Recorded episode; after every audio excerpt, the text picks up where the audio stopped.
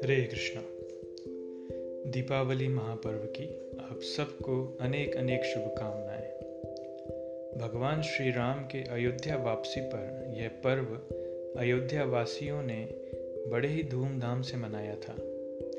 भगवान श्री राम अयोध्या वासियों के लिए उनके प्राण से भी ज़्यादा प्रिय हैं।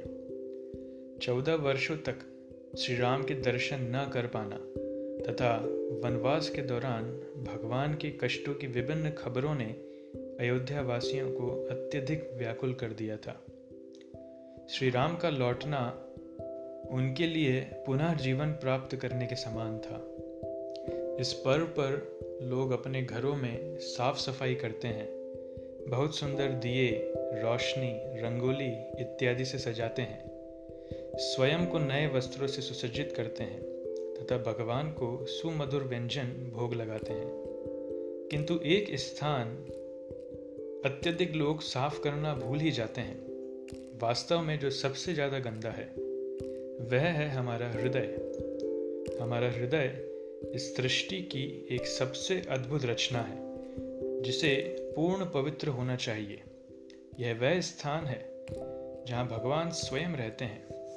यह वह स्थान है जहाँ से इच्छाएं, आकांक्षाएं तथा भावनाएं प्रकट होती हैं। भावनाएं स्वयं के लिए, दूसरों के लिए तथा भगवान के लिए। इस स्थान को सबसे स्वच्छ एवं पवित्र होना चाहिए, किंतु दुर्भाग्यवश आज यह स्थान सबसे ज़्यादा दूषित स्थानों में से एक है। काम, क्रोध, लोभ, मोह, मद एवं मात्सर्य जैसी गंदगियों ने इस स्थान को पूरी तरीके से भर दिया है। हमें विचार करना चाहिए कि भगवान राम को क्या पसंद है। उन्होंने अपने जीवन के माध्यम से संसार को क्या शिक्षा दी? क्या वह बड़ा राज्य भोग करना चाहते थे या खुद के स्वार्थ के लिए दूसरों का शोषण करना चाहते थे? नहीं, बिल्कुल नहीं। भगवान राम संसार की किसी वस्तु नहीं अपितु जीवों से प्रेम करते थे। हम हर एक प्राणी से प्रेम करते थे। वह सबकी देखभाल करते थे, सेवा करते थे। दूसरों के लिए उन्होंने स्वयं कितने कष्ट सहे। इसलिए अपने घर के साथ साथ हमें अपने हृदय को भी साफ करना चाहिए।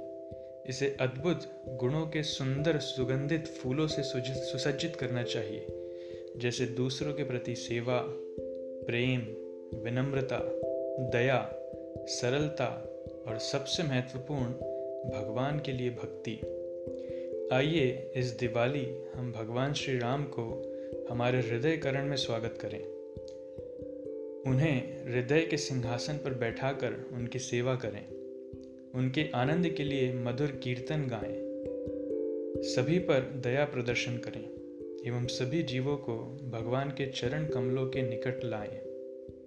इससे भगवान राम अवश्य प्रसन्न होंगे। आप सभी को दीपावली पर्व की हार्दिक शुभकामनाएं।